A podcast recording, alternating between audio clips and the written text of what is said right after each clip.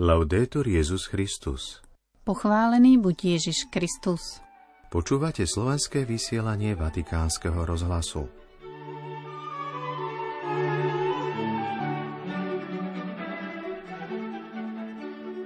Svetý Otec aj v dnešnú stredu 1. marca zostáva v tichosti na individuálnych duchovných cvičeniach. Zrušená bola aj pravidelná generálna audiencia.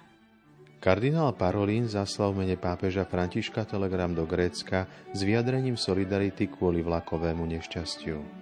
Zverejnili logo a motto pápežovej návštevy do Maďarska. Motto znie Kristus je naša budúcnosť.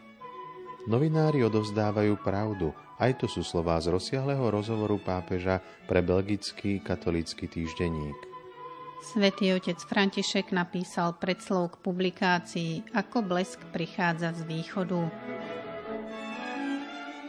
Pokojný večer a príjemné počúvanie vám z väčšného mesta prajú Miroslava Holubíková a Martin Jarábek.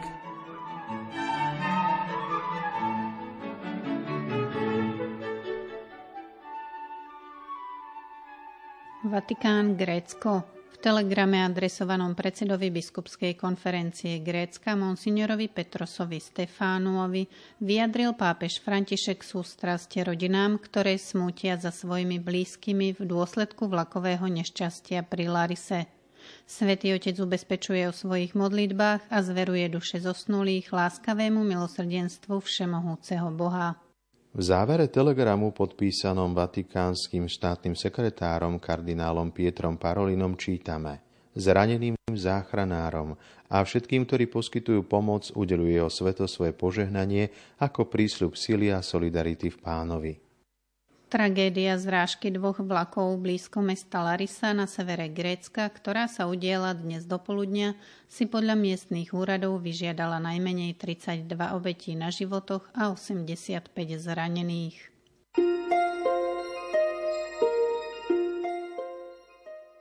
Vatikán, Maďarsko. Vatikánske tlačové stredisko dnes zverejnilo symboly 41.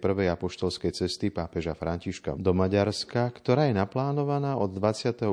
do 30. apríla 2023. Moto znie Kristus je naša budúcnosť a v logu je ústredným prvkom reťazový most Budapešti, ktorý symbolicky predstavuje hlavné mesto a krajinu. Reťazový most je najstarším maďarským mostom, ktorý pretína Dunaj. Bol pôvodne postavený na spojenie miest Budín a Pešť, má evokovať myšlienku, ktorú pápež opakovane pripomína o dôležitosti budovania mostov medzi ľuďmi. Na dvoch pilónoch mosta sú farby Svetej stolice, žltá a biela, a maďarské národné farby, červená, biela a zelená. Logo je ohraničené kruhom symbolizujúcim Eucharistiu, ale aj svet vykúpený Kristom. Na ľavej strane kruhu je kríž, ktorý pripomína prejav svätého otca Františka z 12. septembra 2021 v Budapešti, ktorom vyjadril nádej, že kríž sa stane mostom medzi minulosťou a budúcnosťou.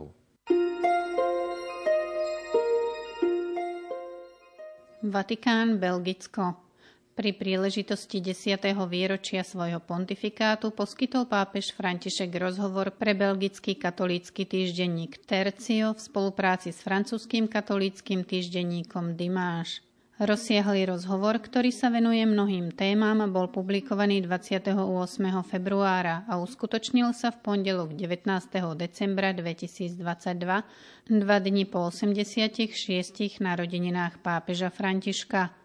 Okrem iných otázok sa belgickí novinári opýtali na svoju krajinu, kde, ako uviedli, sa vedenie cirkvy s ubúdajúcim klérom a menším počtom veriacich zameriava skôr na liturgiu a ohlasovanie. Opýtali sa, či by cirkev nemala skôr ukázať svoju sociálnu a prorockú tvár, ak chce byť dnes relevantná. Pápež odpovedal. Tieto misie nemožno stavať proti sebe, nie sú protichodné Modlitba, adorácia, bohoslužba neznamenajú ústup do zakristie. Modlitba a angažovanosť idú ruka v ruke. Uctievanie Boha a služba bratom a sestrám idú ruka v ruke, pretože v každom bratovi a sestre vidíme Ježiša Krista. Pozor, sociálna angažovanosť cirkvy je reakciou, dôsledkom bohoslužby. Preto sa tento záväzok nesmie zamieňať s filantropickou činnosťou, ktorú môže vykonávať aj neveriaci človek. Sociálna činnosť cirkvy vyplýva z jej bytia, pretože v nej spoznáva Ježiša. Je taká silná, že je dokonca meradlom, podľa ktorého, ako nám hovorí Ježiš, budeme súdení. Hľa, bol som hladný a dali ste mi jesť, bol som smedný a dali ste mi piť, bol som vo vezení a prišli ste ma navštíviť. Bol som chorý a uzdravili ste ma. Medzi inými otázkami bola aj starostlivosť o mladých a starých ľudí, čo je téma blízka pápežovi, pretože v kultúre skartovania sa s nimi v skutočnosti nepočíta. Svetý Otec reagoval aj týmito slovami. Dialogu medzi generáciami sa dejú veľmi krásne veci. Starí ľudia nesmú byť držaní v sklade alebo v múzeu, ale musia byť schopní nadalej dávať spoločnosti to, čo v sebe majú. Starý človek má poslanie. Aj keď už nie je v dobrom zdravotnom stave, alebo keď už nie je pri plnom vedomí, musíme sa o neho starať ako o klenot, pretože tento človek, tento muž alebo žena nám dali život. A mladí ľudia tu nie sú preto, aby boli rozmaznávaní a nerušili. Musíme im pomôcť raz v múdrosti. Stretnutie mladých a starých je preto prorocké. Starí rodičia sú pamäťou, ktorá odovzdáva vedomosti. A nadviazať kontakt mladých ľudí so starými rodičmi znamená zasiať život, znamená zasiať budúcnosť. Pápež odpovedali na otázku ohľadom tzv. františkovej ekonomiky a okrem iného upozornil na opatrnosť, pretože ak sa ekonomika príliš sústredí len na financie, na obyčajné čísla, za ktorými nie sú žiadne reálne entity, potom sa ekonomika rozpráši a môže viesť k vážnej zrade. V súčasnosti existujú výnimoční ľudia, ktorí prehodnocujú ekonomiku, medzi nimi aj niektoré ženy. Ženy sú tvoriví géniovia. Ekonomika musí byť sociálnym hospodárstvom. Jan Pavol II k výrazu trhová ekonomika pridal sociálna, sociálne trhové hospodárstvo. Vždy treba mať na pamäti sociálnosť. Pápež tu upozornil, že v súčasnosti je ekonomická kríza vážna, pretože bohatstvo je v rukách niekoľkých a svet hľaduje. Je potrebná harmónia. Ekonomika musí byť vždy sociálna a slúžiť spoločnosti dodal v tejto súvislosti pápež. Napokon sa žurnalisti spýtali na žiadosť, ktorú so svojimi holandskými kolegami podali v otvorenom liste pri príležitosti kanonizácie holandského karmelitána Titusa Brandsmo. Požiadali v ňom, aby bol tento svetec zaangažovaný v žurnalistike, vyhlásený za patrona novinárov. Pápež odpovedal, že súhlasí a chcel by pridať ešte iného svetca, takže má v úmysle kontaktovať dikastérium pre kauzy svetých aby zistil, čo sa dá v tejto veci urobiť a dodal. V každom prípade ma to potešilo a chcel by som sa pri tejto príležitosti aj vašim prostredníctvom poďakovať všetkým novinárom za ich prácu. Je to vznešené povolanie odovzdávať pravdu. V tejto súvislosti poprosil pápež novinárov, aby sa vyvarovali dezinformáciám, ohováraniu, pošpineniu a koprofílii, čiže snahy spôsobiť škandál. A napokon dodal – Prednosti novinára sú počúvanie, preklad a prenos, ale predovšetkým počúvanie. Sú novinári, ktorí sú brilantní, pretože jasne povedia, počúval som, povedal toto, hoci ja si myslím opak. Toto je dobrá hra. Počúvajte, informujte o správe a potom kritizujte. Novinári odvádzajú obrovskú prácu. Toľko z rozhovoru pre belgický katolícky týždenník Tercio.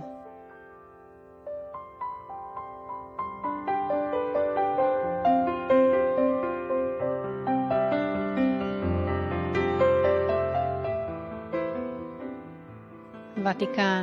Svetý otec František podpísal predslov k zborníku Ako blesk prichádza z východu, v ktorom Don Francesco Cosentino prostredníctvom dialógu približuje skúsenosť kardinála Lazara Ju Heungsika, prefekta dikastéria pre klérus.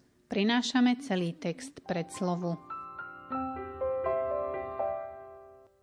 Po dlhých rokoch čakania na pánovú útechu rozpoznáva starý Simeon v dieťati Mesiáša poslaného Bohom. Drží ho v náručí a s dojatým srdcom dobrorečí Bohu, lebo v tomto dieťati spoznáva svetlo spásy, na ktoré čakali všetky národy. Ježiš je svetlo, ktoré Otec poslal do temných nocí ľudstva. On je úsvit, ktorý Boh chcel vzkriesiť, keď sme ešte kráčali v tme. On je ten, ktorý otvoril záblesky nádeje tam, kde sme boli stratení, osvetlil vzdialené kúty zeme a brázdy našich zlomených, rozorvaných a zranených srdc. On je tým pôvodným svetlom stvorenia, ktoré teraz svieti medzi nami, aby rozptýlilo temnotu v našich životoch. Ježiš je svetlo sveta a preto aj keď niekedy tápeme v tme a chýba nám videnie, vždy máme nádej, pretože vždy môžeme ísť k nemu s výkrikom ako slepý Bartimej a dostať od Ježiša nové a jasné oči. Církev vo svojej teologickej a liturgickej tradícii bola vedená touto nádejou a vždy sa obracala na východ a pozýva nás, aby sme sa tam pozerali, pretože z východu vychádza svetlo, slnko spravodlivosti, žiarivá hviezda, ktorou je Kristus. Církev sa vždy potrebuje nechať osvietiť Kristom a jeho evanieliom, pretože vždy, ako loď kryžujúca často rozbúrené vlny dejín, môže riskovať, že nebude Ježišovou cirkvou. Starec Simeon hovorí Márii a Jozefovi, toto dieťa, ktoré sa narodilo, je tu napád a povstanie mnohých v Izraeli a na znamenie protirečenia. Ježiš je aj dnes škandálom, znamením protirečenia, ktoré spochybňuje naše istoty a otria sa našimi srdcami, aby neboli ochromené strachom, uväznené v pokritectve alebo zatvrdnuté v hriechu. Radosť Evanielia, hoci nás utešuje a povznáša, je vlastne aj proroctvom, ktoré nás stavia do krízy, ktoré naďalej narúša logiku ľudskej moci, svetské kalkulácie, zbranie útlaku, logiky rozdelenia a nejednoznačnosti. Ježiš je naďalej tým, kto narúša falošný pokoj tých, ktorí navonok vyzerajú krásne, ale vo vnútri sú plní mŕtvych kostí a samá hniloba, plný pokritectva a neprávosti.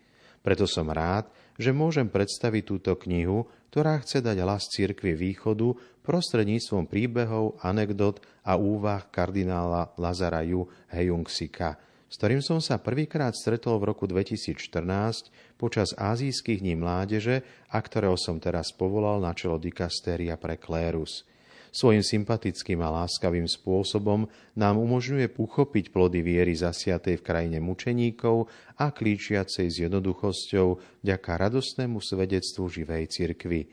A z príbehu, ktorý sa pomaly formuje, môžeme nahliadnúť na cestu, ako zostať my všetci cirkvou, vernou Ježišovi a jeho evanieliu, vzdialenou od všetkej svetskosti. Z rozhovorov zaznamenaných na týchto stránkach ktorých sa autobiografické prvky prelínajú s duchovnými a pastoračnými úvahami, kardinál Lazarus prináša portrét viery, ktorá vzniká vo vytrvalom kontakte s Božím slovom a svetkami Evanielia.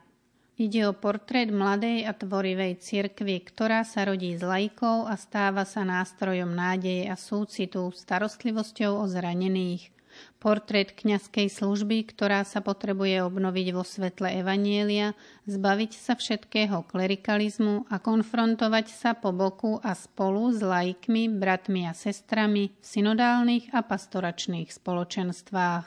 Preto vyjadrujem svoju vďačnosť kardinálovi Lazarovi a tým, ktorí upravili tieto stránky. Toto svetlo z východu totiž všetci potrebujeme – Potrebujeme počúvať odvážne svedectvo toľkých sestier a bratov, ktorí značením a dokonca aj cez mnohé utrpenie prijali Ježiša s otvorenou náručou, tak ako starec Simeon. Privítali kázanie svätého Andreja Kima a mnohých misionárov, ktorí obetovali svoj život pre radosť Evanielia. Potrebujeme sa decentralizovať, podniknúť cestu na východ a vložiť sa do školy duchovného a cirkevného spôsobu života, ktorý môže oživiť našu vieru – a musíme pamätať na to, že aj v ťažkostiach a temnote prichádza Pán ako blesk a On chce osvetliť náš život. Toľko z predslavu svätého otca Františka k publikácii Ako blesk prichádza z východu. Do počutia zajtra. Laudetur Jezus Christus.